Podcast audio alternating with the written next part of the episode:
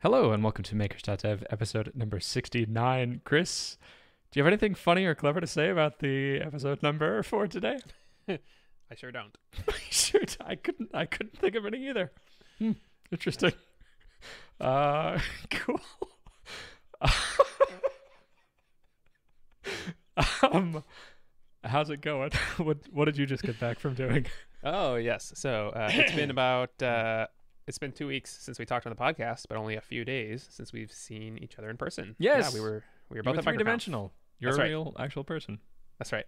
Uh, yeah, it was great. It was my first uh, real trip since uh, COVID started, and uh, it was great to be around people again. Yeah, it was nice.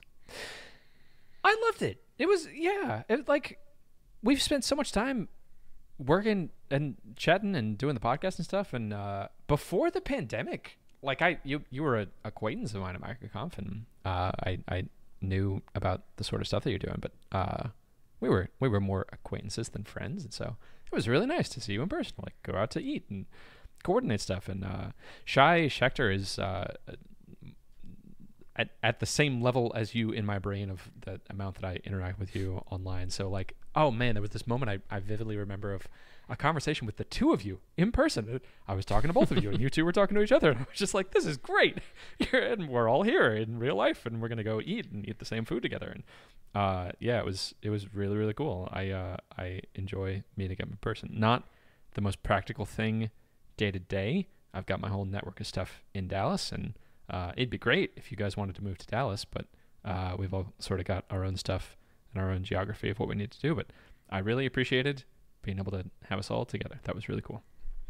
Yeah, I mean, MicroConf is great because it's like everyone there sort of speaks the same language, and uh, so yeah, all the stuff we talk about on the podcast, like other than that, no one else in my life I think understands like what I do or you know, like everything that goes on, and so yeah, it's just really cool to be in person. There's still something about being in person that it's just different than than Zoom. Microconf. I, I, let's let's dig into microconf first. I was talking to someone who uh, it was their very first time at a microconf but they'd gone to a bunch of other uh, b2b saas conferences uh, for software before. And i asked them how they liked it their very first time. I was like oh welcome to microconf. That's so cool. And they said it's so different than the other software conferences i've been to. And i asked them to explain how in what way is it different.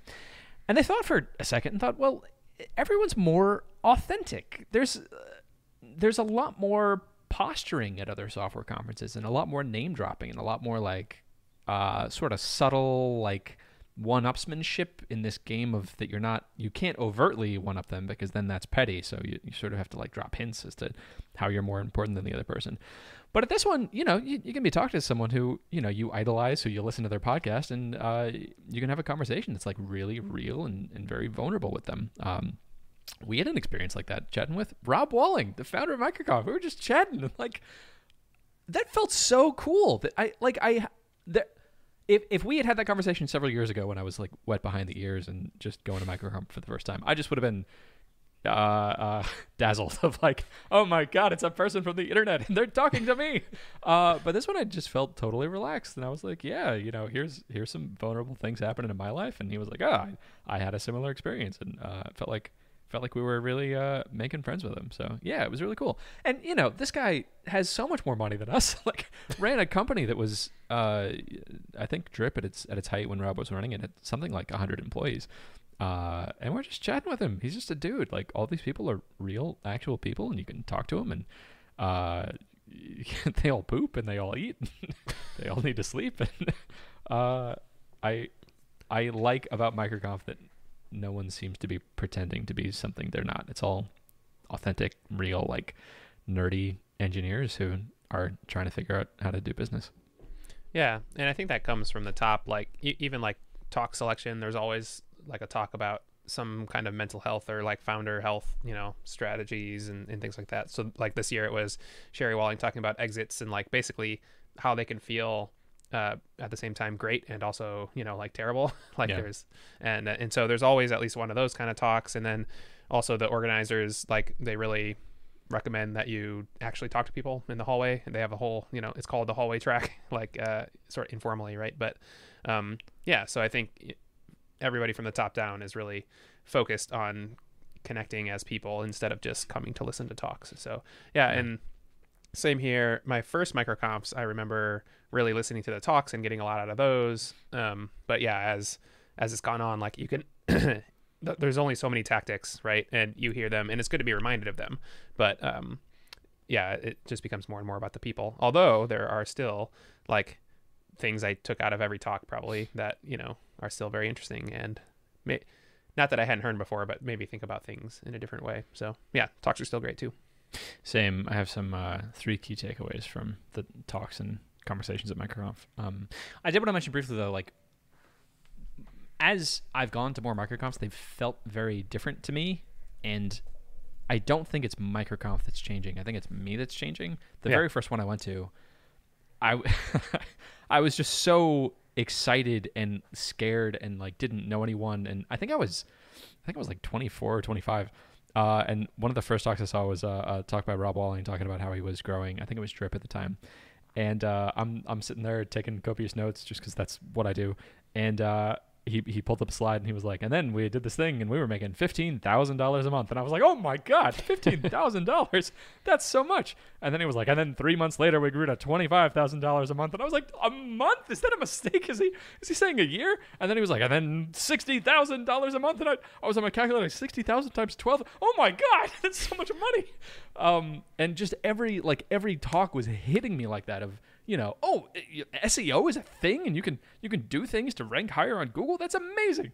Um, that you know, after after my second or third microconf, the the major categories of things, there's there's not that many entire categories of new information of like raising your prices or like uh, marketing channels or like the importance of talking to customers. Uh, the, the the things that I get out of it now are much more nuanced and uh, it's it's you know yes of course do this thing but here here's a particular way that you can be doing it. Here's a strategy or here's a way that you can be measuring how well you're doing. Um, and uh, went from my first microconf like meeting a bunch of people and just being starstruck of like, oh my god, it's Justin Jackson. Whoa, it's it's Josh Kaufman, the author of one of my favorite books.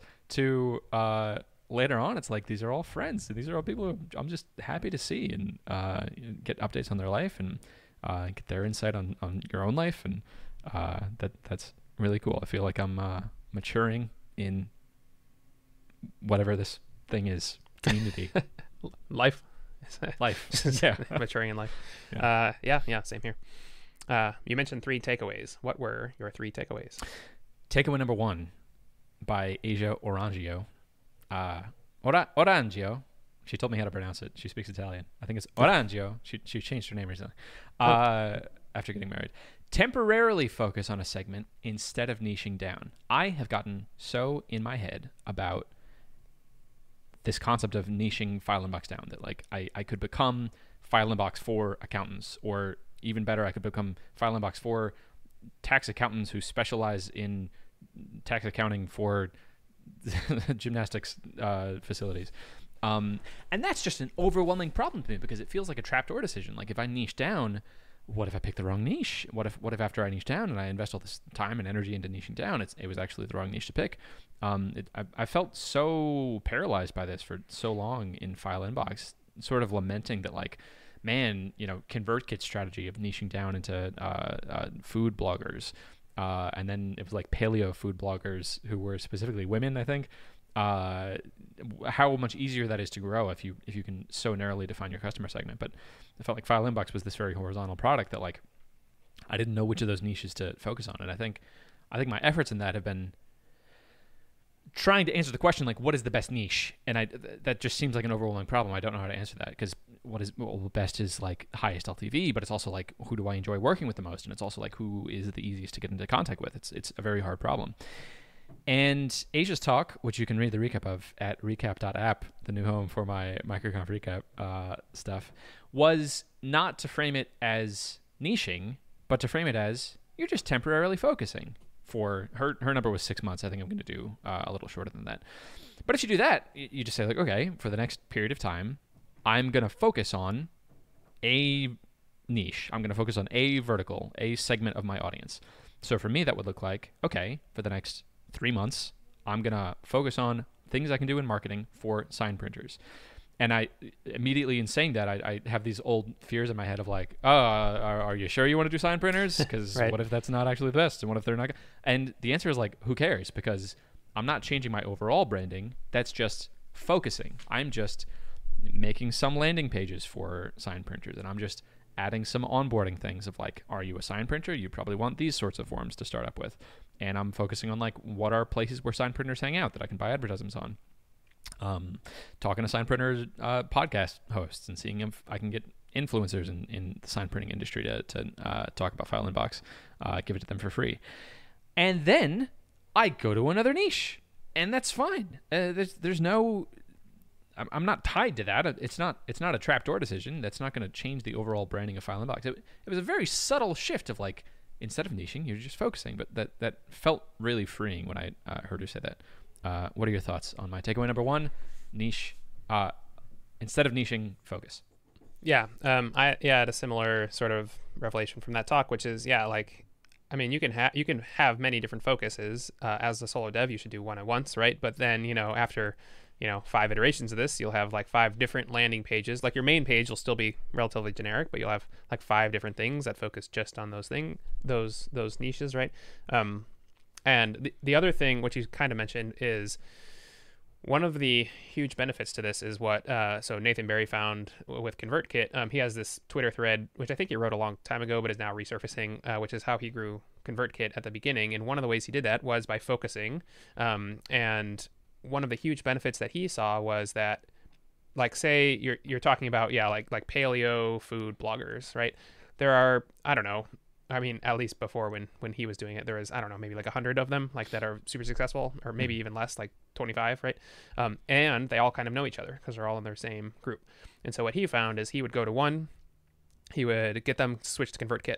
He would go to another one, get them switched to ConvertKit. By the time he got to like the third or fourth or fifth one, they had all heard that their friends were switching because they all talk. They're all in the same niche, right? Mhm. And so by the time you by the time he got to like the fifth, sixth, seventh one, uh, they were like, I feel like everyone on the internet is switching to ConvertKit. That's Yeah, one of the, the the quotes he has. Um, and it's not. It's just that you know of the 25 major food bloggers, he got three of them to switch, and now everyone th- in now every other one thinks that everybody's switching. Um, so you get like this real knock-on effect, especially uh, if the niche kind of talks to each other and is small. And so that that really you know that's really a benefit of targeting a super small small one, focusing on a super small one, uh, one at a time. And you can get that benefit without niching. When those Right. paleo food bloggers went to ConvertKit.com, they saw probably a, uh, a generic, you know, this is a generic marketing tool, but uh, you do get those network effects of everyone in the space knowing about it. Um, yeah, that it, it makes so much sense. I'm gonna just blatantly copy what Nathan Barry did, which I knew about before, but that, that Yeah. framing of focusing instead of niching, like that, that really clicked something for me. Um, and I'll link in the show notes. Nathan Barry has a recent Twitter thread about uh, what he did at ConvertKit, and he's now making insane amounts of money, uh, tens of tens of millions a month or something ridiculous. Uh, cool. Number two, uh, buying is harder than selling. This was from April Dunford's talk. talk.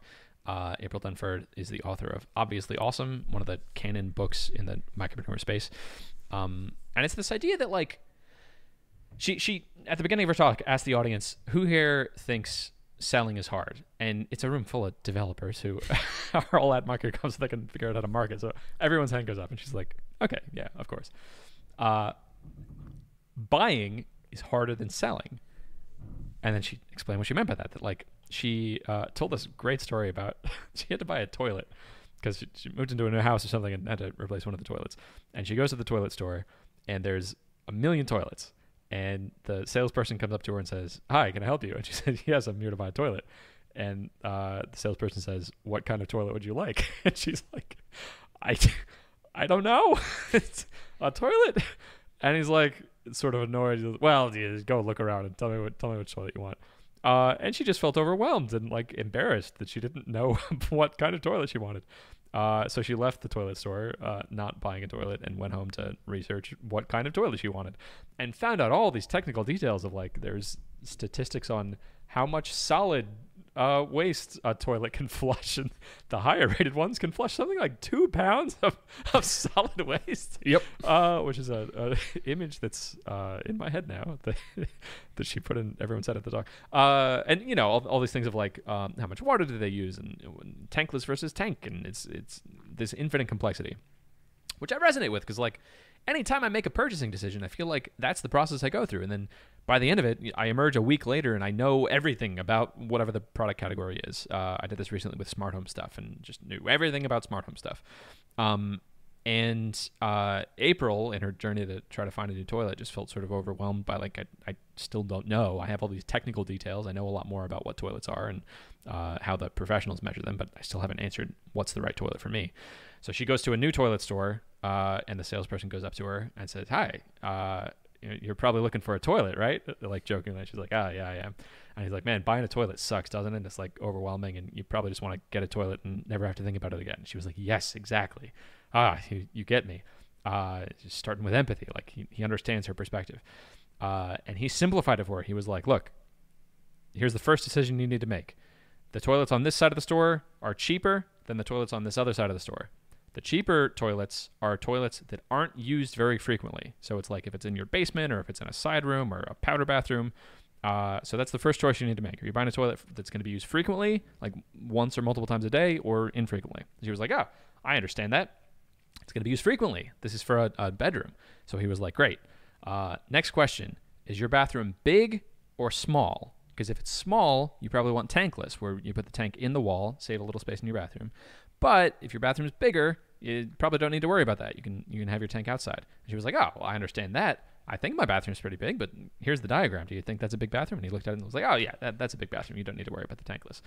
Uh, and then he had a third question uh, that was I don't remember something about I don't remember. It was a third question that, that she understood that was along the same lines. Do you remember? One of them one of them was like decorative versus functional, basically. Yeah, yeah, yeah, yeah. Like the fancy ones that are like gold plated or, or something else. He was like, yeah, I don't need that. So he said, okay, great. After those three questions that you understood, we're left with these two toilets. And this one's more expensive than the other one. And she said, wow, that, that drastically simplified what my decision choices were. Well, of these two, which would you rec- recommend? And he said, well, this one is more expensive, but I've never had anyone have any problems with it. So personally, I would go with this one. Uh, so she was like, great, sold. I'll, I'll buy it. And the point of her talk was like, what a fantastic experience. What a service that she's walking away from that now with enough knowledge that if someone asked her, why did you get this particular toilet? She would say, ah, I can tell you exactly why I got this toilet because it's used frequently and it's in a big enough bathroom that I don't need it to be tankless and I didn't need it to be decorative. And this is the best one for that. Uh, she, so, so what he did was like reframe the decision criteria in a tree where each node in the tree, each choice was something that she understood. It wasn't like, you know, how how how many pounds of solid waste do you need to flush in the toilet? Because that's like, what, what, does that even mean? Uh, how, how, do I make that decision as a customer? That's not that's not a problem in the words that I'm framing the problem.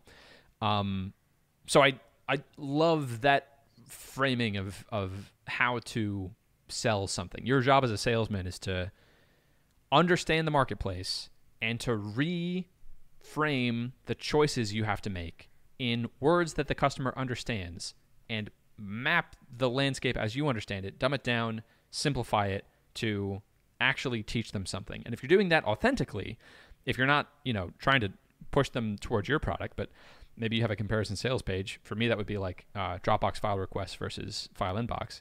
Uh, me doing that honestly, I would send some people to Dropbox file requests. There are some people that that makes a lot more sense. Uh, so if I'm if I'm educating people in an authentic way uh, to to build more trust, I would be saying, okay, in these circumstances, if if you have a file upload request thing that's going to be used frequently, uh, that's that's not one of the ones I would use. I still need to think about this. Uh, yeah. Then then you should use uh, this thing over this other thing. So that was fundamental point number two that I learned. What are your thoughts on buying being harder than selling? Yeah, this one was probably my favorite talk because it had like she started with that premise that if you think selling is hard, then basically try buying a piece of software. Um, and from that, flew, you know, f- flowed all these other things um, that were like were just you know I had heard all these this before, but it like stuck in my mind in a different way. Mm-hmm. Um, yeah, there's so many great takeaways uh, in the talk. So definitely read your recap um, or watch the talk talk when it comes out. But like even things like um, uh, so like you said that um, you should have a page which may direct some people to other competitors' project products um, in this comparison kind of page. She calls that like a buyer's guide, basically. Um, and the yeah, the idea is that you know more about this market than your buyer does, almost certainly. And the buyer, like the buyer, is probably like some boss said we need you know email marketing tracking and then told some project manager to go buy it that project manager doesn't want to do this really either you know so they just want to pick one that sort of works and so if you have a big page and you sort of truthfully lay out the differences between your pro- your your um, SaaS and, and someone else's, then you know even though it's coming from a biased source, they'll still respect that. And uh, and, and it's good to one of her points was it's- good to turn away people because they would have churned anyway. Probably they would have gotten into your thing, and that would have been like a new trial, and you would have been all excited, and then they would have just churned after a few months.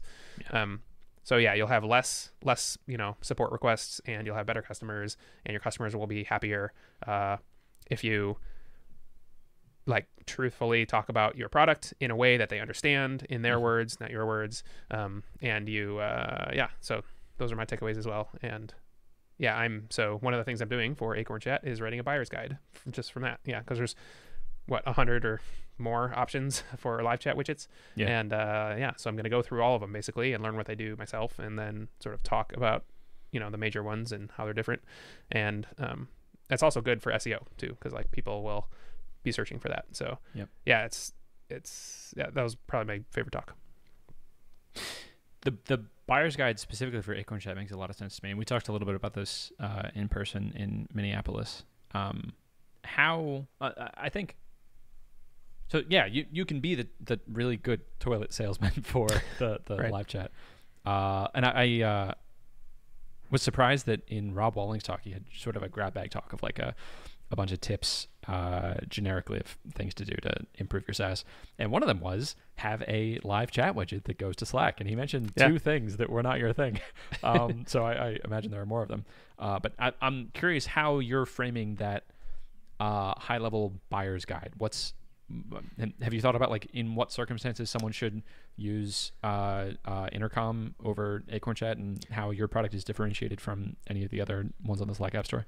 Yeah. So the main thing right now, and this is something else too, which is the buyer's guide will probably change every maybe six months as I add features and stuff like that. But Mhm. right now, um, large teams should be should use something else because this is not a, a like this doesn't have multiple customer service you know teams based on hours and all that stuff like Yep. mine is simple right so this is for the you know solo dev or small team who wants something simple so Love that's that's that's pretty easy switch all, altogether um, the next is like i talked to a lot of people at microconf who use live chat through their crm or through a, another thing so like help scout has one intercom obviously um, which is intercom is famous for live chat but they have a lot of features like they're a total customer solution Mhm. um, um, and then there's others. And so if you already have live chat in your CRM, like you should probably just use that. like I, I can't compete with something that's that's integrated that deeply. Um, yeah, and then I have some other things, but even just those two big options, like I think that shows if I if I put those in a buyer's guide, it'll show buyers that uh, you know I'm not trying to be something I'm not. I'm not trying to be this huge customized solution, and uh, yeah, hopefully it builds trust basically as they read it.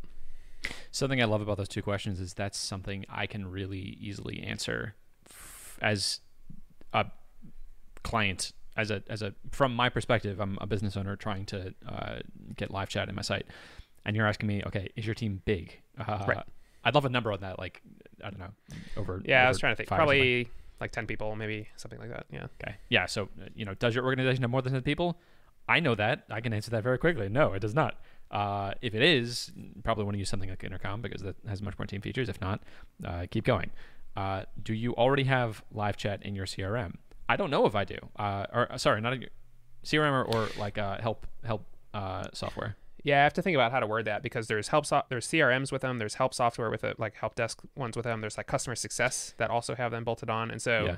I need to figure out a way to kind of group that all together. But yeah, I, I think I would want to be asked like, are you already using any of the following software, and then list the software that has uh, like the, the, any of the following help desk soc- software or uh, uh, something else.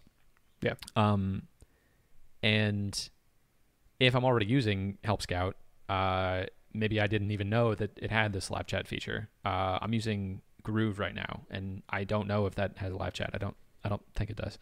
Uh, but yeah, that would be the next criteria. Is like, are you using any of the following software? If you are, the easiest thing for you to do is just going to be to use the feature in that software uh, of what the live chat is. If not, keep going. And then I think the keep going is like, are you already in Slack? And if you're already in Slack and you fit these other criteria, if you like living it, for me, that would be a no. I, I don't use Yeah. Slack. I uh, have nothing that I'm using Slack for, so I, I would probably need to find something else. Um, but if you are using Slack and you've matched the criteria before, and whether or not I'm, I'm using Slack, like that's a question I can answer. I know Right. whether or not I'm, us- I'm using Slack. Uh, then you want to use something like Acorn Chat. Uh, and if not, I don't know. Maybe there's a text-based one that you can recommend, or uh, maybe there's a mode of Acorn Chat that doesn't work via Slack. You're pretty tightly integrated into Slack, though, and you probably don't want to. Well, so that's why. So I am currently like it's it is all in Slack, um, Yeah. but I could see a future where in six months I have a dedicated app and maybe like a yeah Twilio text feature, um, and maybe even an integration with Microsoft Teams. Although I don't like Microsoft Teams, so Yeah. I probably won't build that very quickly. But Yeah. uh, if people ask for it, maybe I will. So, yeah. Another thing to mention, I don't think this is a I don't think this is a decision point, but uh, in the in the section on is your team big, I think mention the pricing of intercom because that goes up real fast. Yeah. Yeah. So that's part. So, yeah. So there's a few different parts to a buyer's guide. One is like, is your software good for them or not? And yeah. The other is all about the way different software in your space works. And so one of the, one of the ways that software in the space works is pricing. And so I don't have per user, per seat pricing. Mhm. Um, Intercom does. Um, or Intercom, Intercom's pricing is very confusing. We'll say that, and it goes up really fast. And so, yes, so some of the some of the something that should be in a buyer's guide is Intercom has all these features, but is also crazy expensive. Yep. So, um, if you're not looking to spend a crazy amount of money, then use one of these other pieces of software. Yeah. Yeah, yeah, yeah. I think uh, question number two should go before question number one. Uh, do, do you are you already using the software that would already have it, and then intercom could be one of those pieces of software. And if I'm That's true. if I'm because that's going to be the easiest thing. And then if I'm not, then well, is your team big or small? If it's big, you probably want to start using one of those previous things, uh, probably intercom. And then if it's small, then we go to Acorn Chat. Uh, yeah, love it. I need to do the same thing for File Inbox.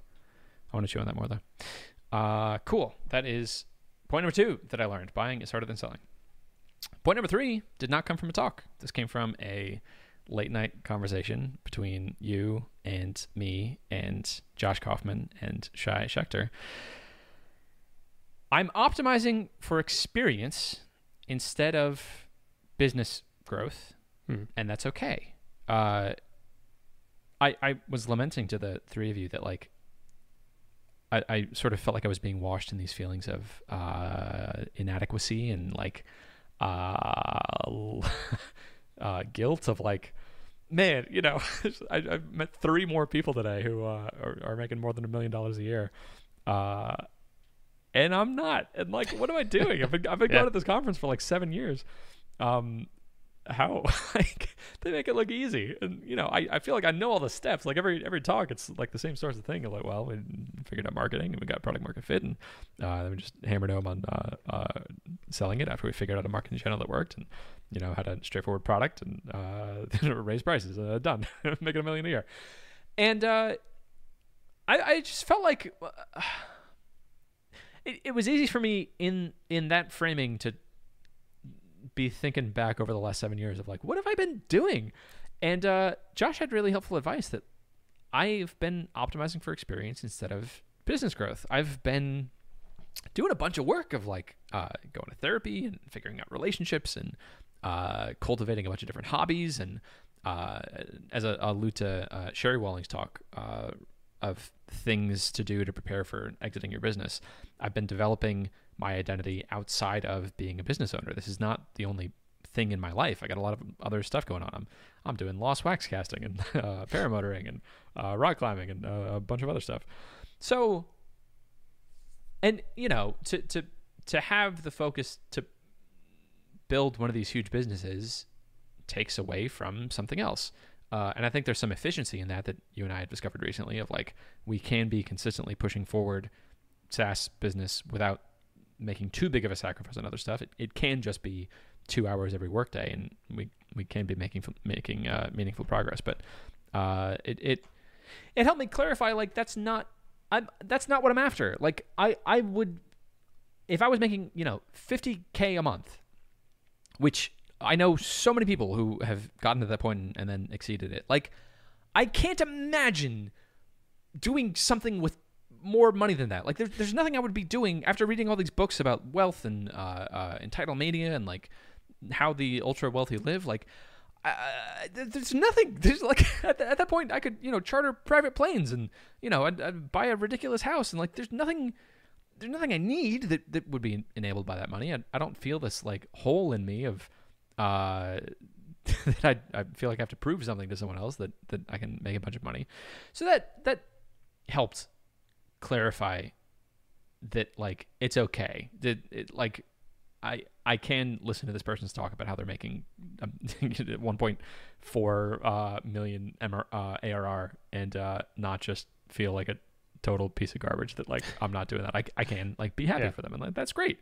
You had this goal and you achieved it and you're you're succeeding at it. Um, that's great for you. And I have differently tuned goals. Part of my goals are like, am I sleeping really well? That's that that has an equivalency in in ARR. Like I would right. sacrifice this much ARR in order to to be sleeping this well. So uh, that, that just helped me like solidify feeling good with where I am. Uh, what, what are your thoughts on optimizing for experience?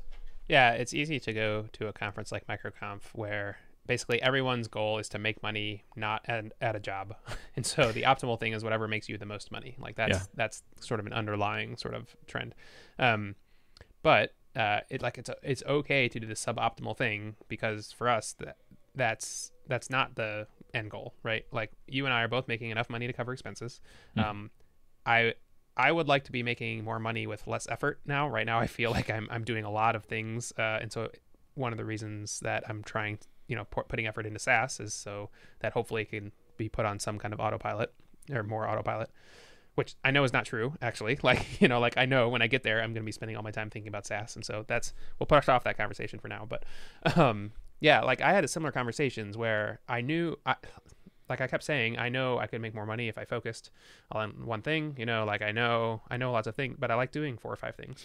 Yeah. and so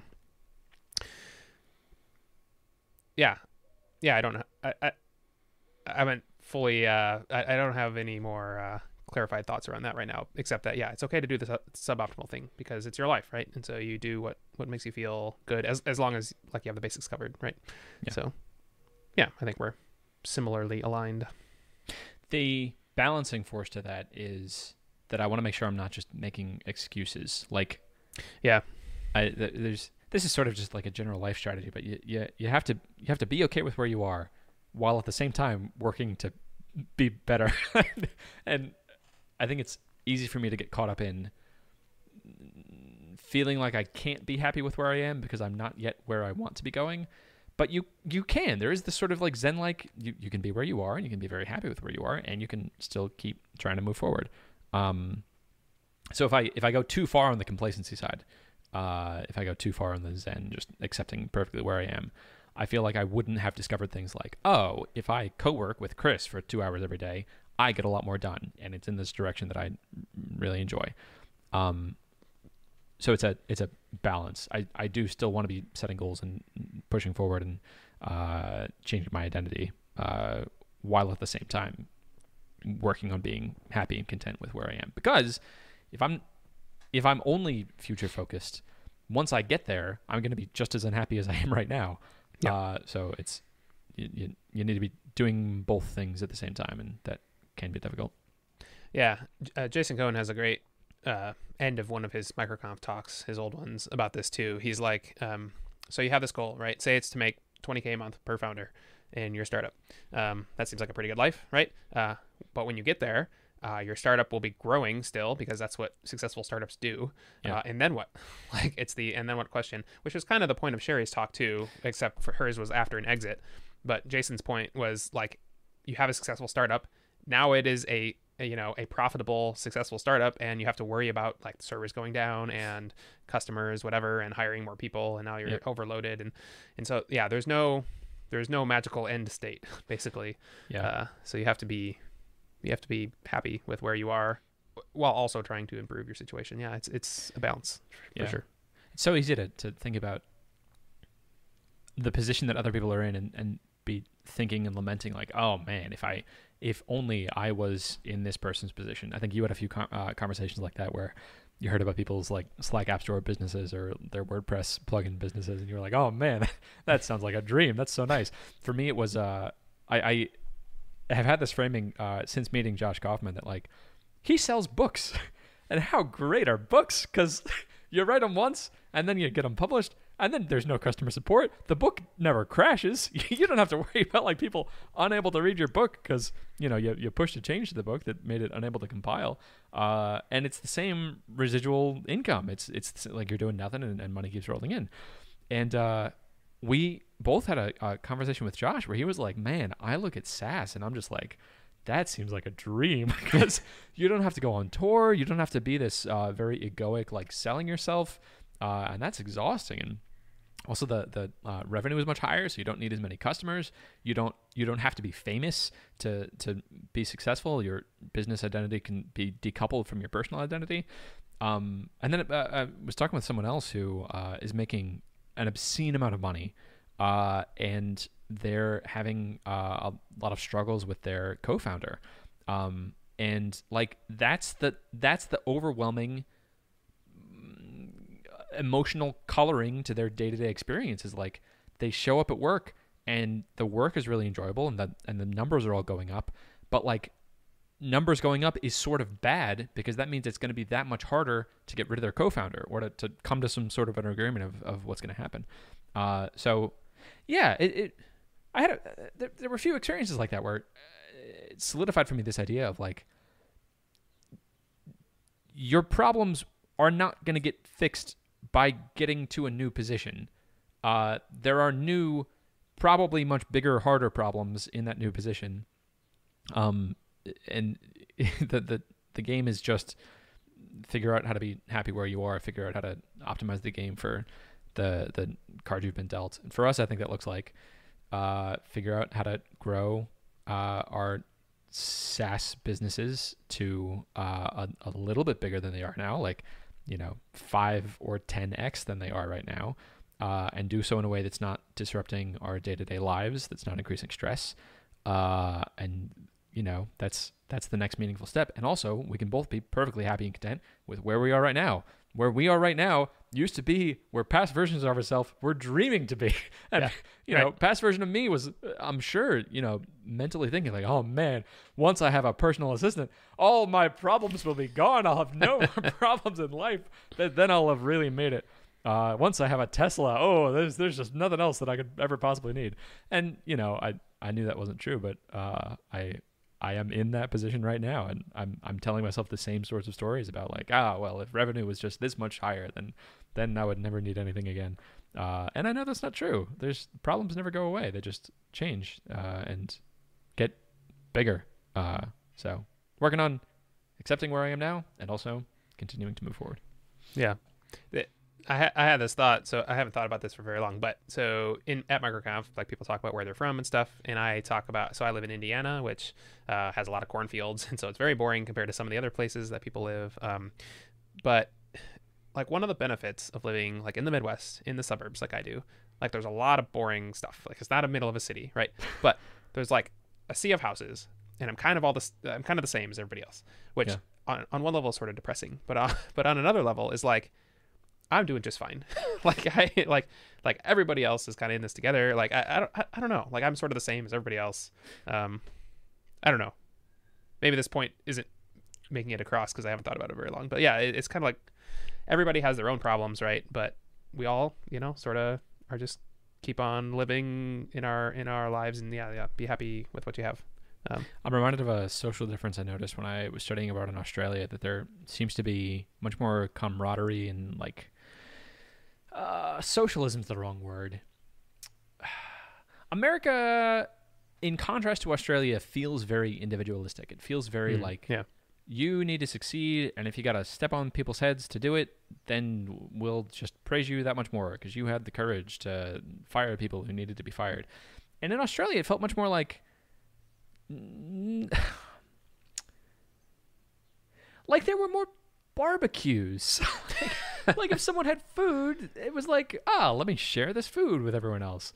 And talking to people about their ambitions, it w- it wasn't like, ah, I'm gonna start a startup and be just like Elon Musk. It was like, well, I'd like to work with my friends and like have a job where my friends are working and we can all hang out together. And uh, I think it's a much happier life that way. And that's, I think, shifting my mentality more in that direction would lead to a, a happier, more fulfilled life. Yeah. So so there, there's a saying, and I'm pretty sure this is an Australian saying, although it exists in many parts of the world, but it's called the tall, tall poppy syndrome. You know what that is? Ah, yeah, yeah, yeah. And that is like if you get a little too like you know a little too like haughty or a little too a little too tall, right? Then you're just gonna Yeah. come and get cut down. Like you're Yeah. not uh, like people kind of resent people who who are too ambitious or too you know like it's it's looked down upon actually.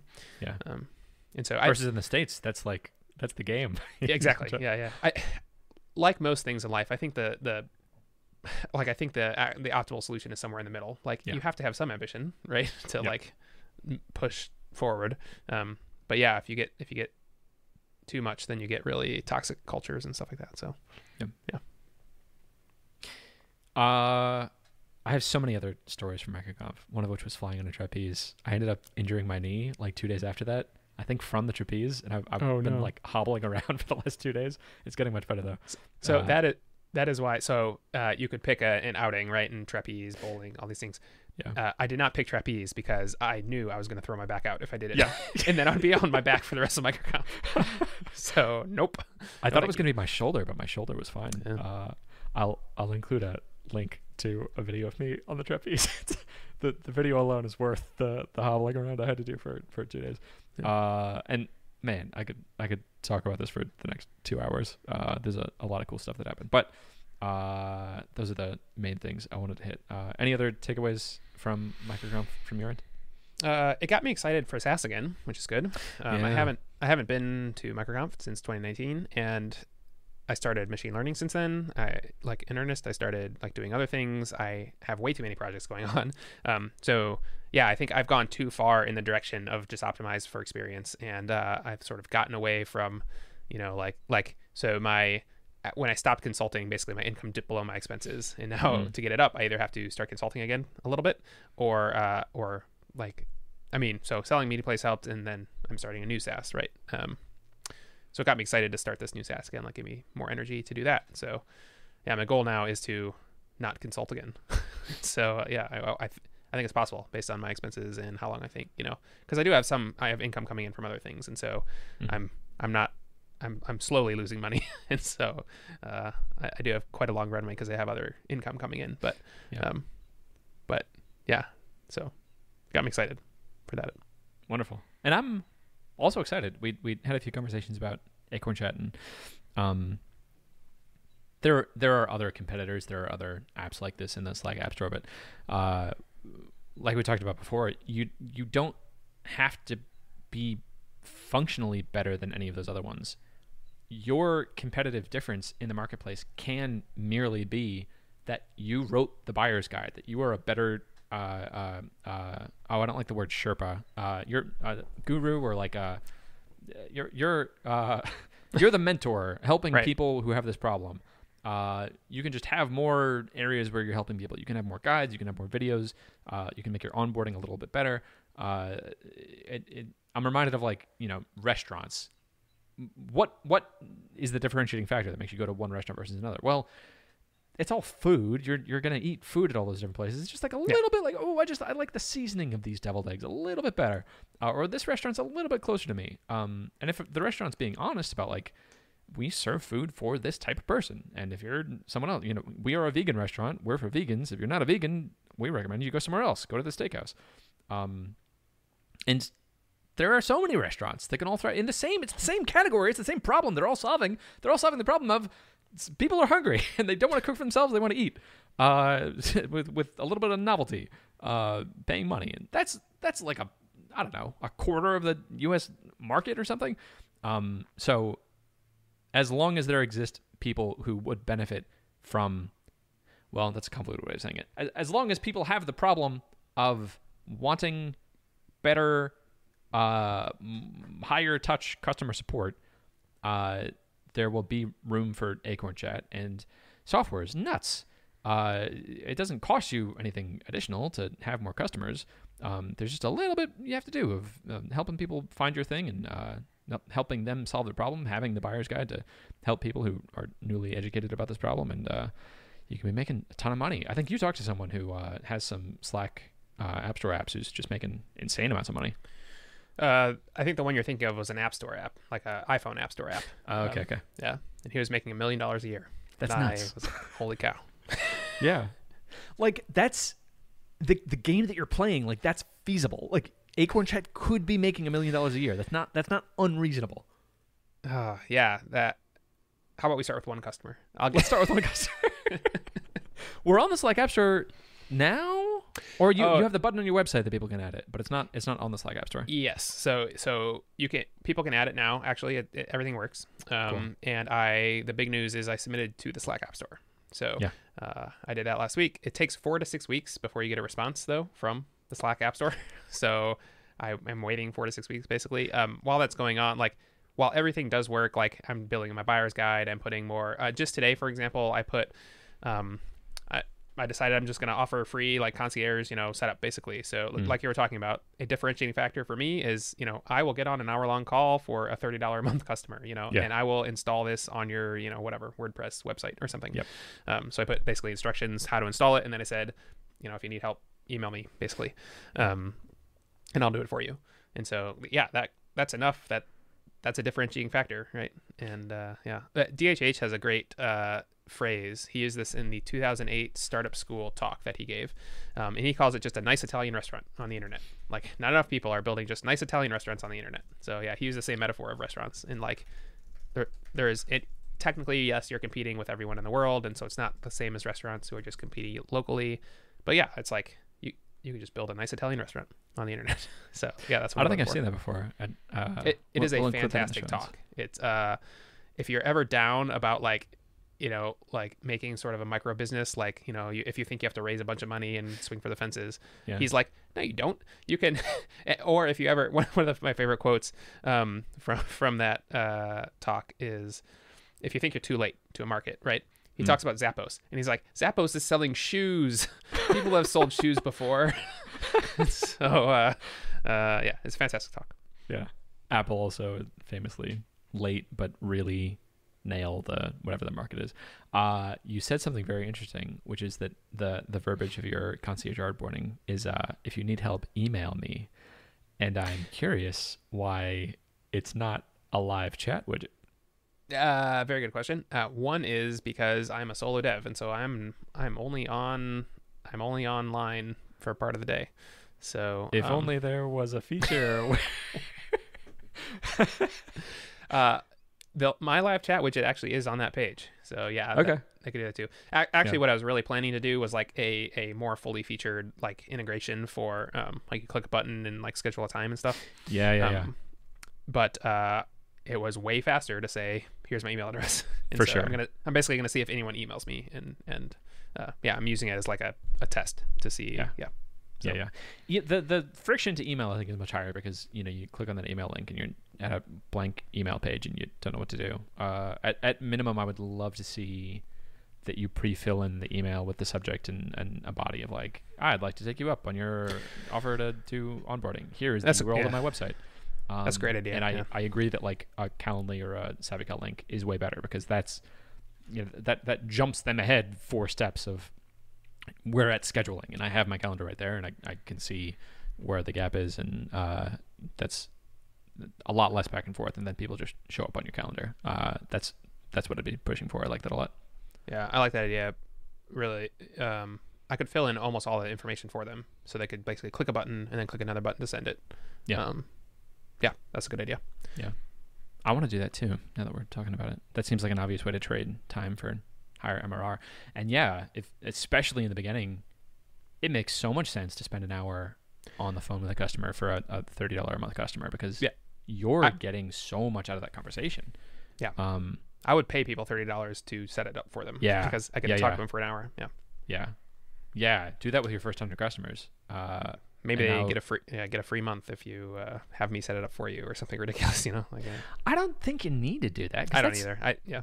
That that like, I would feel like that was weird as a customer. Like, Something's not right here. Yeah. Like if I went to a restaurant and they were like, "We'll pay you ten dollars to try our new appetizer," I'd be like, "I don't think I want that appetizer. That's a good Why point. are you paying me?" um, but it's it the the value uh, justifies itself. Yeah. Um, cool. Uh, I love uh, uh, manual onboarding, doing things that, that don't scale. Uh, free concierge onboarding. Uh, any other hot takes, key takeaways from MicroConf? Oh, those were the big ones. Yeah, buying is hard. That was that was my biggest takeaway. Like that was that was the second talk or something, and like it would have Yeah, been yeah. worth it if I just heard that line. Yeah. Buying is hard. Yeah. Which she- said like in the first five minutes or something. Yep. Uh cool. I have two things in the ten minutes we have left that I would love your hot take on. These are things that we've talked about before on the podcast and that we've also talked about offline, but uh, I want to talk about it again. um, right. One of them. So I'm uh, working on this app for my friend Trig, who's a magician, uh, and I'm being a little cagey because I can't talk about exactly what it is, but it's it's something I've already made for myself that uh, is a Google Voice front end for Twilio. So, like in Google Voice, you have you know the messages list on the left, and you click on a message, and then you have the message thread, and you can send and receive it from the web interface, uh, and then it also shows up on the on the mobile app. Um, oh, I just activated my Google. I shouldn't say that word. uh, and uh, when so I this this has been useful for me because I'll have a Twilio number and I'll have a thing that I want to do with it. But also every once in a while I want to be able to manually uh, mess with it. The attaboy.dev that we did is an example of this. Like Right. I, I have the whole interface of automatically replying to people with these AI generated responses. But also it'd be kind of nice to be able to look in and see what the threaded response was without having to make an API call and uh, be able to like manually interject something to, to send to people. Uh, I think that'd be really cool.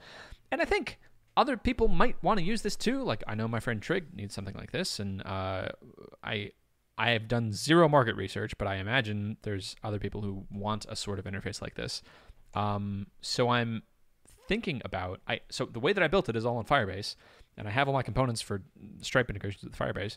Um, it would be like now with my new calibration of how long work takes, it would be less than a week's worth of poms to get this to a point where uh, it's sellable, where there's some minimal onboarding, where there's a landing page talking about what this is, a, a little buyer's guide of like here's what the landscape is, uh, and people could go to the page and sign up and enter their Twilio credentials and pay me money.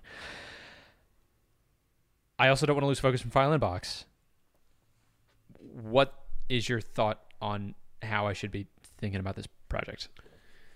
Yeah, my big question is who's going to use it? Um, you also described it to me. I already know what it does, and so that's kind of cheating. Like it took me two attempts before the call to understand what it even does, and Yeah. so like I don't think you have your story quite right about like what it is and who would use it. Okay. So I think you need to focus on that. Um, and yeah, given that you have File Inbox with a customer ready to use your new thing, Yeah. um, I would spend all your time getting that ready for him to use um, Okay. before focusing on this. Like I, I could see how parts of of this new Twilio thing could be useful, but I I worry that it's sort of a infinitely deep rabbit hole of of um, who would use it and what features you need to build or how you would need to market it and stuff. And so Yeah. I see it as interesting, but probably a distraction right now from File Inbox. That's my hot take. Okay. Yeah.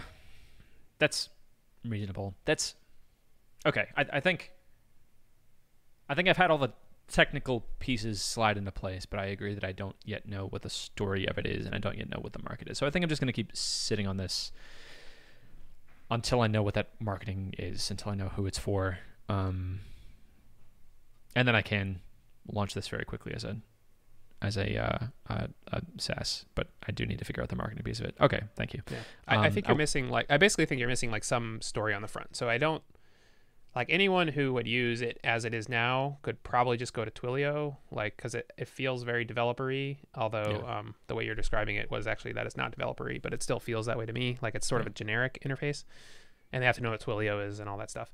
Um, but I think there, there's probably some use case for like sales reps or some use case for like if, if you found a specific use case, I think it could be useful. But Okay, market research needs to be done. And if if I could find like a Reddit thread of people being like, Yeah. phrasing this problem in a way that makes sense to them, uh, yeah, or, or if you could find that's what I feel like competitors, like, if there's competitors that do this, Yeah, look yeah. at how they how they approach marketing it. Uh, yeah, yeah. Okay, cool. Thank you. Um, I will say though, uh, you mentioned I shouldn't be doing this until I have File Inbox to a, a state where my one customer can use it. Uh, I shipped that, and uh, he has an active active subscription right now. Uh, Brian is a paying member of File Inbox using the new platform, Fantastic. and uh, I think is receiving his first submissions like now. But that that was a thing that I ironed out right before leaving the MicroConf. That was like the last pom on Friday Awesome. that I that I did. Awesome. Yeah, yeah. Uh, so that that feels really good. Uh, quick take number two. Uh, also something we had talked about before. So in our conversation about app stores and how uh, if it, it's sort of this this smaller marketplace where you can game the system in the app store. Uh, and you had said that you had talked to someone who specializes in apps for I think it was the uh, Atlassian App Store, and was just making a killing. Is it, am I am I remembering that correctly? I talked to several App Store people. It could Okay. have been Shopify or Atlassian or Slack. Yeah, I talked to all those people. Yeah. the, the the the thing that stuck out to me was that it was it was a more business focused app store that I think was Atlassian, and like it, they they were making per seat like ten times more than someone could reasonably charge on the the Slack app store, which makes sense to me because that's more of a business minded people. Um, and in the conversation we had, we were like, you know, it, I kind of just want to do one of these for fun. Yes, of course, Right. it's a grass is greener situation, and uh, I'm sure there are pitfalls of being on that app store that aren't good. Like, uh, you know, eventually if you get too big, the the core app just takes over your thing, and then overnight your business is gone. And at the same time, I have a really good idea for a thing that I want All right, cool. that I just want for myself, uh, which is a tree map graph. Uh, I don't know why it's called a tree map. It's like a computer science tree. Uh, was was your idea? But it's uh, it, it's a grid with a bunch of squares in it, and bigger categories are bigger squares that contain smaller squares. And I want that graph for all of my business expenses, which are all in QuickBooks. So I want this thing to be a QuickBooks app that you have a one-click add-on and then you have a new screen on your QuickBooks thing that shows you where you're spending your money. In this visual hierarchy, very similar to uh, GrandPerspective was uh, older app uh, for Mac OS that showed you file sizes, and that's really good for being able to manage your hard disk space because you look and you're like, oh my gosh, what's this huge blob? Oh, it's this DMG that I downloaded that I don't need anymore. Let me uh, uh, take that out, and it, it, it can be for all these hidden small things, uh, and then it's it's so it, it's much better than like sorting uh, by size or in the QuickBooks analogy, sorting by like the the amount of the thing is because this visualization can also show you if you have a whole bunch of tiny things, files or expenses that are all in the same bigger category, uh, you you can treat those equivalently with single things that are really big and uh, manage this problem of uh, either freeing up hard disk space or or uh, freeing up expenses. And this is another thing that mentally I'm like, you know, in a week I could probably like I've done the technical part of it, which is taking expenses and rendering those as a tree map. Uh, that's a really straightforward problem. And to get something on the QuickBooks store, the last time I dug into this, looked about as hard as getting something on the Slack App Store. Which I guess saying that out loud, as we've seen, that was much harder for you than uh, than you were thinking originally. But uh, I, I think this is something I could reasonably get done in like two weeks. Just get something out there, charge something for it, and it would be kind of fun to dip my toes into this app marketplace uh, and just see what that was like. Uh, how should I be framing that in terms of pom allocation? Yeah, so this one, I think we talked about this like six months or maybe even more ago. Um, I really like this idea because I haven't really seen it for budgeting before. And yeah, I use, I think it's called Disk Inventory something, so, you know, some free app for Mac. Um, and it's great for looking at files. And so I imagine it'd be great for looking at expenses. Um, uh, it's interesting because on one hand, uh, you want to put it, you want to just see what the QuickBooks store is like, and the, like the longer time you're in a store, the you know the more sales you'll get. So optimize for getting it in the store. Like you know, yeah, sure, like just spend a week and, and get it in the store. On the other hand, you know it's probably a significant distraction from File Inbox. You are close to starting to switch over people over to the serverless. And so, could you do something like, uh, man, I don't know, like you already have administrative poms. Could you, could you call this your, uh, your, I don't what are you calling it? Your passion project or your, your extra project or whatever? Yeah. And sort of reward yourself for doing file inbox things by working on getting something in the QuickBooks store. Um, or does that not excite you at all? That would excite me. That's a very good answer. I'm sort of doing that right now with this project with Trig. I, well, except today. Today I spent all day working on the uh, the uh, Twilio project for Trig. How I was working on that project was like, after I've done all my mandatory work of pushing file inbox forward, I can do whatever I want. And one of the things I can do is paramotoring, and another thing I can do is uh, working on apps for fun. And so work that's been able to squeeze into there is like working on my flashcard app and working on my book reader and working on the smart home project and working on resin 3D printing.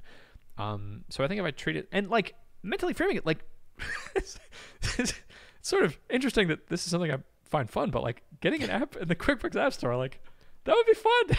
Yeah, it's a neat idea. Yeah, yeah. yeah, some people play video games, and I uh, I uh, make apps that could potentially make a lot of money. Uh, okay, that's that's reasonable. That'll be my. I love I love treating file inbox as sacred. That like that's the thing. I've I have to work on this for a minimum amount of time per day, and it's not that much. It's it's not draconian. It's two hours. That's that's fine, and then it sets the pace for the whole rest of the day.